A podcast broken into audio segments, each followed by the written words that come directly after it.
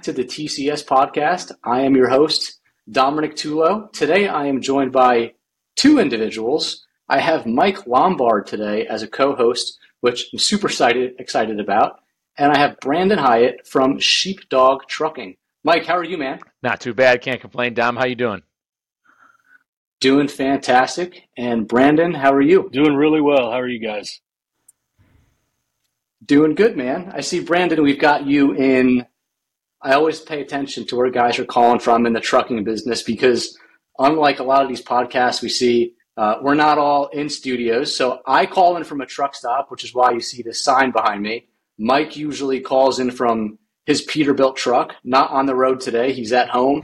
Uh, but Brendan, you look like you're in a little bit of a, a, work truck setup. What do you got going on? Yeah, I just have a it's a 350 Ford F 350.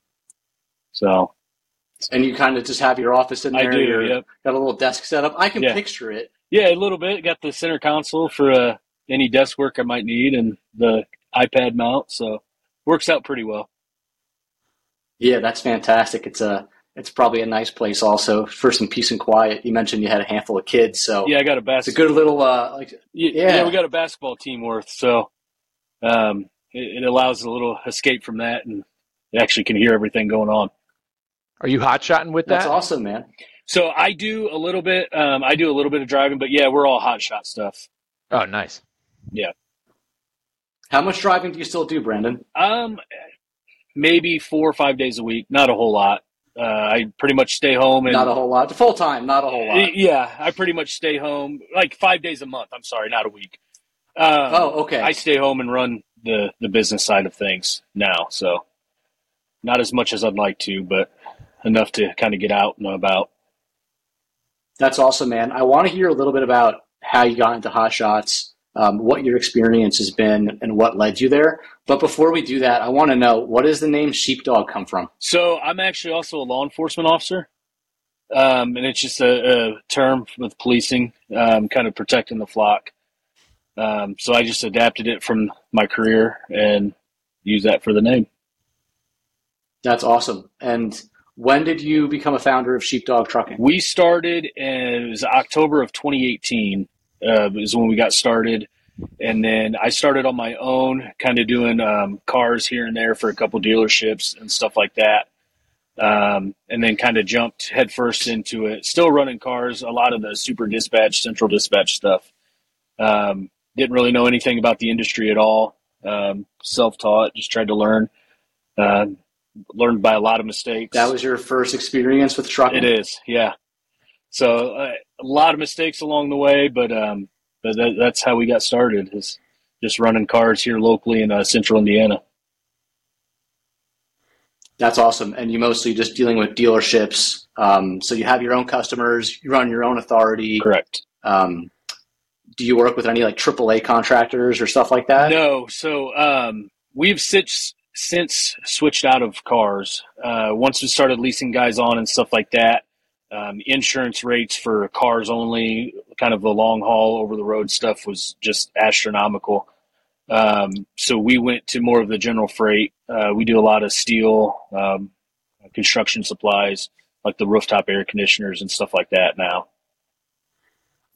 So you're doing like flatbed with the hot shot. Correct. Is, it, am I right? Yes. Maybe Mike, you would know better than I would. Yeah, I was going to say we, you probably you're moving some carrier AC units. I see a lot of guys in Texas who hot shot, and I've actually uh, I've been in the same facility down in San Antonio, which is a 24-hour carrier facility where I've gone and done some dropping hooks for Warren Transport, and there'll be a couple of hot shot guys there picking up carrier units and yep. uh, take taking them out, you know, kind of in the San Antonio area.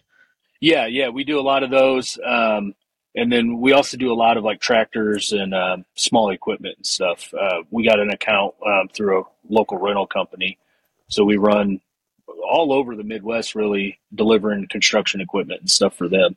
Yeah, it's it's funny to so, to, to, see the, like how sometimes flatbed loads you'll be you'll be with hotshot guys. Sorry, yeah, sorry to cut you off, Dom, but it's it's funny. I went to go pick up four mini excavators and the guy in front of me had yeah he had a dodge ram dually and he was the guy in front of me he got loaded with four and i got loaded with four and in some ways from the hotshot side of things there are flatbed loads you can get as somebody in a pickup truck who's getting paid the same amount as somebody who's you know, in in a semi truck. Some, not all, but it happens sometimes.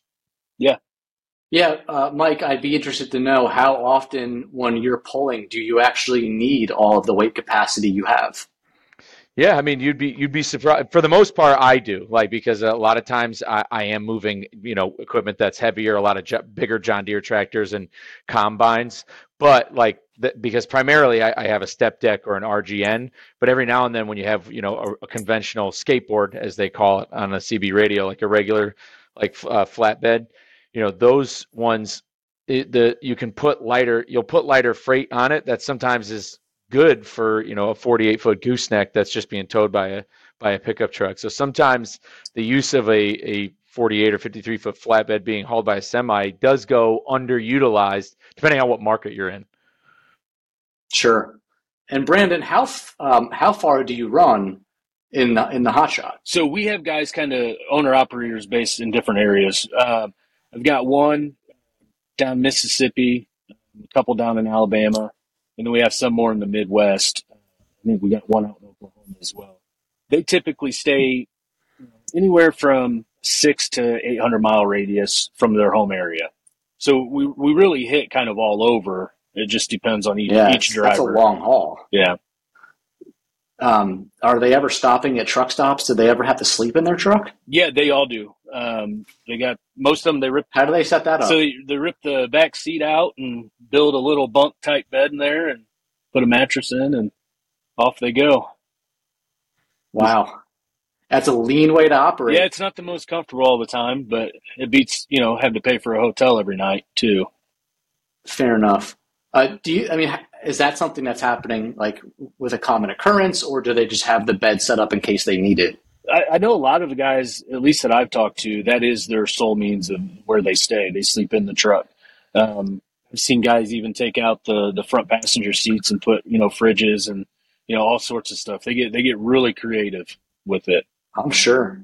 Yeah, they don't have much square footage. I mean, they really have to get creative. Yeah. There's no doubt about mm-hmm. it. Yeah. I mean, Mike, your Peterbilt looks like it's it's massive on the inside. Yeah, that the the the comfortability of my truck is definitely uh, a little bit better. Sometimes I'm curious about that too because I know. I mean, I've slept slept next to to guys in their in their trucks, like next to me at a truck stop, and I always wonder. I'm like, you know, that Dodge Ram is was probably seventy thousand dollars, especially the newer ones, and I was like, you know, they probably could have gotten like a forty thousand dollar or thirty five thousand dollar 20, 2014 Cascadia or something, and I don't know. I feel, I, but sometimes, like I said, hot shotting comes with a different workload. Like when you've got that sleeper, you're going to go out and do those long, like you can go further. So the hot shot guys, I mean, the reason why they do it is they're not going out as far. Like you're not going to go, you're not going to do a 1600 mile leg mm-hmm. in, in, a hot shot because your your fuel cost is just out, outrageous at that point, unlike a semi truck. So I mean, they're they're being used in different ways. But sometimes I'm just like, man, wouldn't it be a little bit easier and more comfortable if you just got you know, if you just got yourself a regular big boy truck? But hey, it's all about that. You know, it's how they do their workload and what they enjoy. Yeah, man. Yeah. There's just different applications for just different different types of work. I mean, I know sometimes we're building smaller trucks to do work, and when we're scoping it, um, like a smaller fuel truck to do construction sites maybe only holds half as much as a larger oil truck. But you know, you save time on the job site. It's easier to get it done. The driver doesn't hate the work as much because they can maneuver better. So there's just different applications that require different sizes. Um, it's always cool to hear about them. I see a lot of them roll through my truck stop, and sometimes I'm just so impressed with the size of the fuel tank that they strap into the bed of those things. It just like blows me away. They're probably I don't know, 120, 150 gallons in some cases. Mm-hmm. Um, I've, I've seen some really large ones. So I've always found that to be impressive. Um, and they're, they're, they're coming in, they're pulling cars off, they're swapping cars around. Sometimes they actually, uh, people pick up um, cars off of hot shot trailers right at my truck stop where I'm mm-hmm. situated. And it's always cool to see um, what's happening. I, I, Brendan, it doesn't sound like you do any truck stop uh, exchanges um, based off your reaction. No, that's interesting. Here. Yeah, I mean, you, you, can do what you got to do to get it unloaded, I guess. Um, but it's just, yeah, that's interesting. Yeah.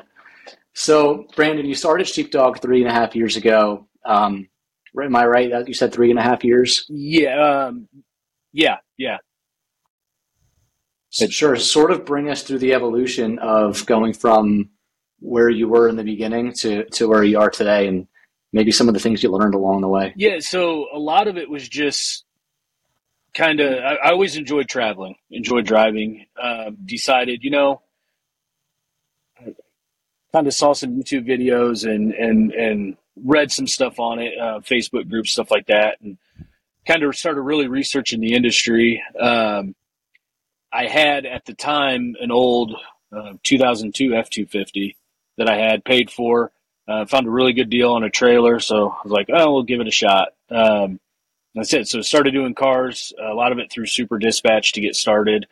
Um, some of the biggest things for me were I didn't do a good job researching um, FMCSA guidelines, stuff like that.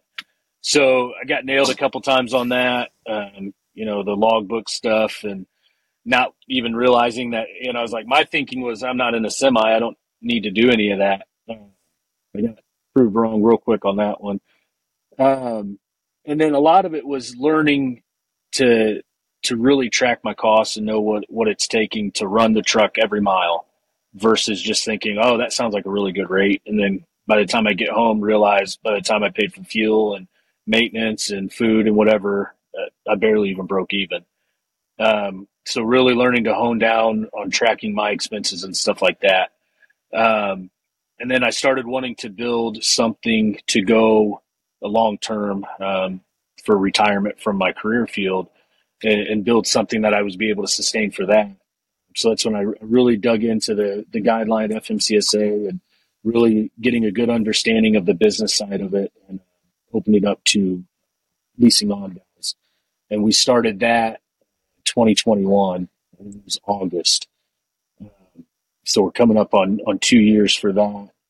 And really trying to provide a, a way for guys to lease on that's a reputable and, and kind of a family atmosphere versus, you know, some of these that I reading, you know, the the splits that they were paying and, and everything, just really kind of taking advantage of the small guys. Really, is what it seemed like. Um, so so we kind of transitioned into that and um, have, really focused on growing that side of it. Uh, and if I'm learning every day, really. But yeah, it's a never-ending learning experience yeah. being in trucking at the same day. Um, doesn't often happen. They usually rhyme, but they don't necessarily always repeat the same way on a day-to-day mm-hmm. basis. Uh, there's no doubt about that. I think it's really it's really amicable that you are noticing that the smaller guys are being taken advantage of. And if you treat them right and you're honest with them, then they will gravitate towards you. And if you have the workflow, I mean, that that's terrific. What was your first experience when you really found out about FMCSA guidelines? So it was um, I was actually in Illinois. Um, had just picked up um, I can't remember what it was, but a couple cars from an auction place over there, and uh, didn't think they're weigh scales. You drive them all, the, pass them all the time. So I go roll and buy one, think nothing of it. You know, a few miles down the road, I'm getting pulled over. Like he goes, you know, I pulled you over. And he's he's pretty upset with me. I was like, I have no clue, and I got a very long lecture on that commercial. You stop at all of them. Um, so it wasn't that pleasant. I mean, now, granted, it it turned out well because it was a really good learning experience. Um, he didn't slam me as hard as I could have been. You know, I didn't, I didn't get you know tickets for passing those scales or anything like that. And luckily, the amount of time that I was spending driving at the time, I didn't need the ELDs. So it, it, worked out in the long run on that first one, but I mean, it was definitely a pretty intense lecture that I got there on the side of the interstate. I'm sure. How do you make sure your lease operators understand all the regulations? So is that your, is that your responsibility or not really? it, it is because ultimately it falls under our business, our company. Um, so if they go out and they fail an inspection or something, that comes back on us. Um, so we have to maintain that responsibility. One thing I do is um, the the green book has all the regulations in it. I make sure they get a copy of that, and I talk to them at in depth pretty much about you know, this is what you need to have as far as the, the folder to keep in the truck with all the paperwork, everything like that. You have to have that. Um, I, they all come in to get the DOT stickers and ELDs and stuff like that, and I make sure they have all that. Um, actually visually see it, uh, and then I monitor the ELDs every day. So every morning I pull a report um, to make sure that nobody's nobody's out of compliance. Everybody's operating within. We also operate dash cams. Uh, you know, I kind of monitor the speeds and stuff like that to make sure it's nothing excessive and you know and safety like that. Very interesting. Um, Lombard, what's your take on all that? Yeah, no, I, I, I, do kind of find it amusing that like you jumped right in, and because I, I always wondered that because when you get when you go to CDL school, there's always a lot of guys who talk about hot shotting, and I think yeah, because there's this there's this gray area with them, and even now I know I've heard that the FMCSA really wants to, and I was going to ask you uh, about buckling down on this use of sleeper berth uh, mm-hmm. for for the electronic logs and how they're they're essentially trying to strong arm a lot of hot shotting guys because they you know they'll put themselves off duty for 10 hours and and based off where they're staying. So yeah, there's always this gray area based off weight because there are there's guys who non CDL drive hot mm-hmm. shots depending on the weight and and uh, but I mean some of them are probably cheating. There's definitely there's definitely a little bit more gray area, and I think uh, more you can get away with if you if you're hot shotting. But yeah, when they catch you, they definitely want to ding you hard. Oh yeah, and, and that's one thing, like you said with the sleeper berth stuff. I I make sure none of them do that because you can have a hot shot truck set up that's able to be in a sleeper berth, but you got to. There's a bunch of modifications you have to do. You have to take out like door panels and you know because you have to get the the dimension requirements. Um, so there are setups you can buy that that make that uh, work, but as far as everyone I've talked to and stuff, as long as you mark off duty, you know, for those 10 hours that it's, it's okay. But I've heard the same thing that they're, they're trying to, to kind of weasel that out and, and work around that. Um, and then, yeah, so the, the CDL versus non CDL, we do have some owner operators that are non CDL. Um, it would just the the thing you got to watch on that is, and I and I know the common misunderstanding is, as long as I weigh less than twenty six thousand, I'm okay. Which that's not the case. Yeah, you have to weigh less, but your equipment also has to be rated for less. Um, so I've had guys yeah. come to me and say, "Hey, I don't have my CDL." So one of the first things I ask, you know, what's the gross rate rating on your truck and trailer? You know, and I'll have some guy, you know, it's 30, 35,000. I'm like, no, that's not going to work. Well, you know, I, I explained to them, it doesn't matter what your weight is. You got to have the rating has to be lower than it as well. Right. It's more than just capacity. Correct. You have to be able to stop the thing as well. Yeah. You need the right equipment. Yep. Yeah, I mean, when you're pulling weight, everything changes when you're pulling weight. Our insurance company doesn't even care that we haul fuel versus diesel exhaust fluid or water. They'll charge us the same amount. All they care about is the weight when it comes to the insurance company. Um, Brendan, do you need to pay these operators insurance as well? So they um, they're under our insurance plan. Um, it all it's all through the the company, but our owner operators um, they they pay their portion of it, um, but it, it is under our policies is the way it works.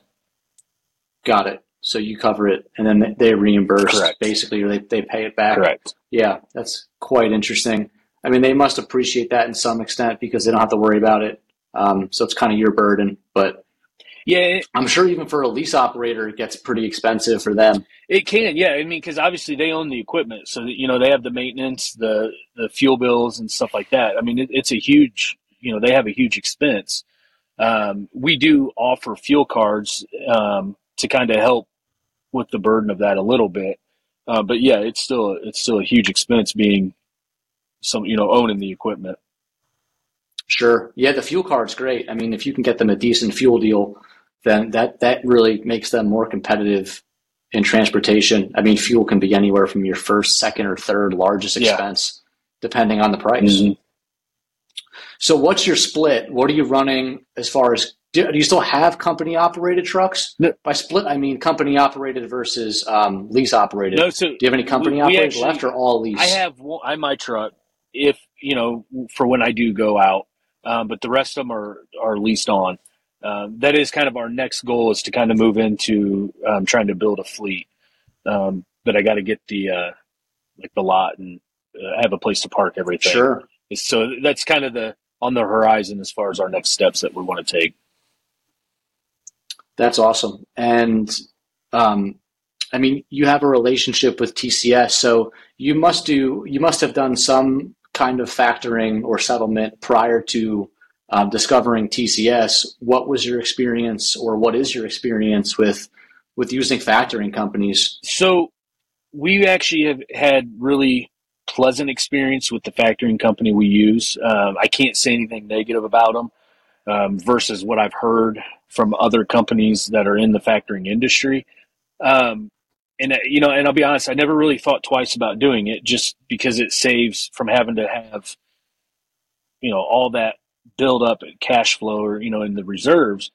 So it really never even struck me as I need to get rid of this right now um, until I went to the MATS and and heard your guys' presentation on on TCS and and everything that they offer, and it really got me to thinking like, you know, we can save a ton of money so one of the first things I did was add up what we're spending or what we're losing in factoring every month.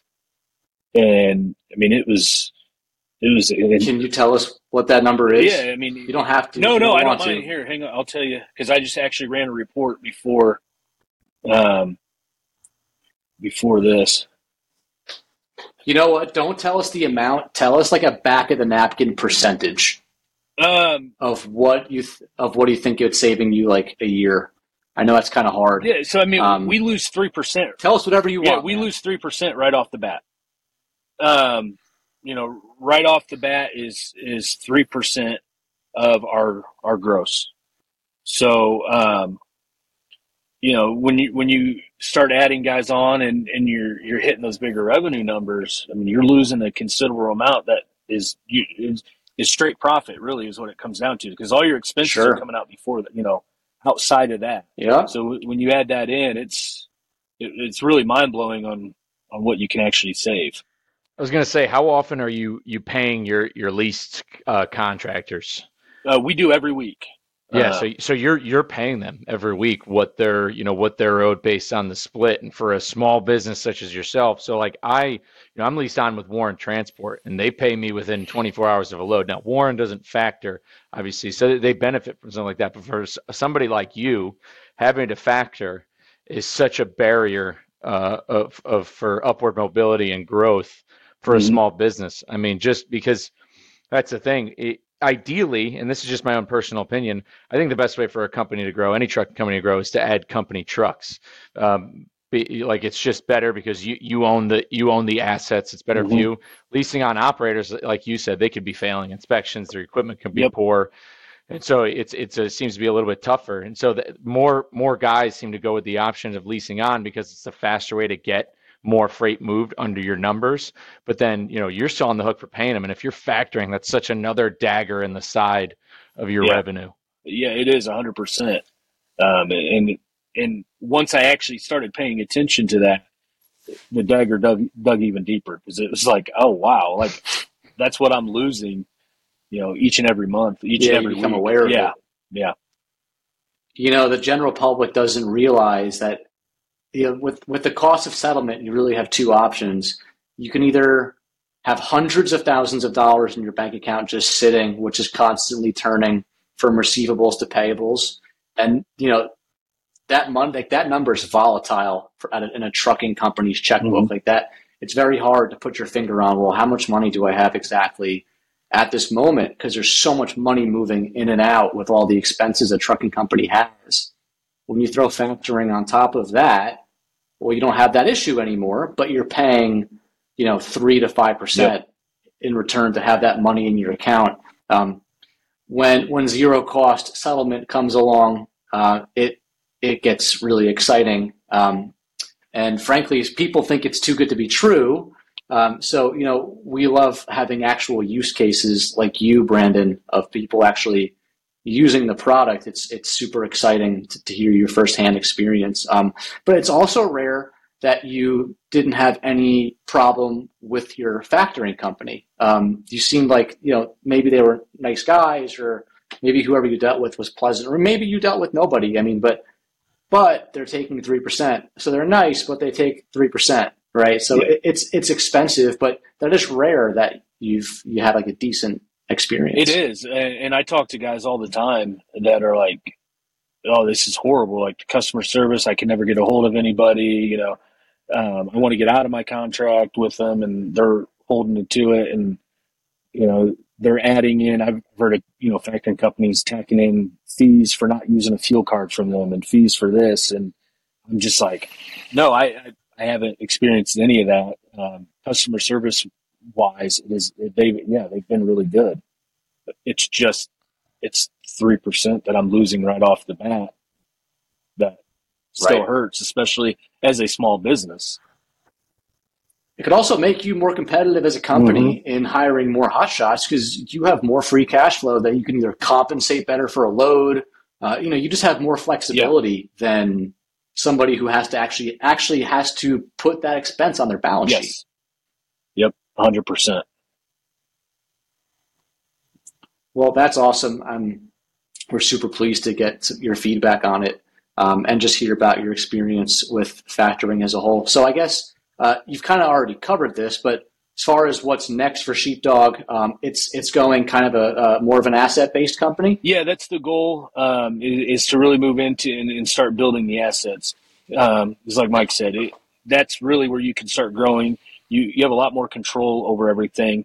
I know what the equipment condition is going to be. I know what the maintenance is on it. I know how well it's taken care of. Um, and then you own it. So then your business has that asset as a value to the company. Um, so that is the next step we want to take and, and kind of move that direction. And we're, we're trying to start to lay the framework to move that way. That's awesome, man. That's super exciting. Uh, we wish you a lot of luck with it and actually look forward to having you back on in maybe six yeah, months or a year from now and kind of see what your experience uh, of growing that company is like. Yeah, I look forward to it 100%. Awesome, guys. Well, we're going to wrap it up. Thank you so much. Appreciate everyone's time, and we'll talk to you all soon. Thank you. Take care. The cats you meet on the street think are cooler. Most of the time they're sitting and crying at home. One of these days, they know they better be going out of the door and down to the floor alone. Trucking like the do dog man. Once told me you got to play your hand. Sometimes the cards are worth the time.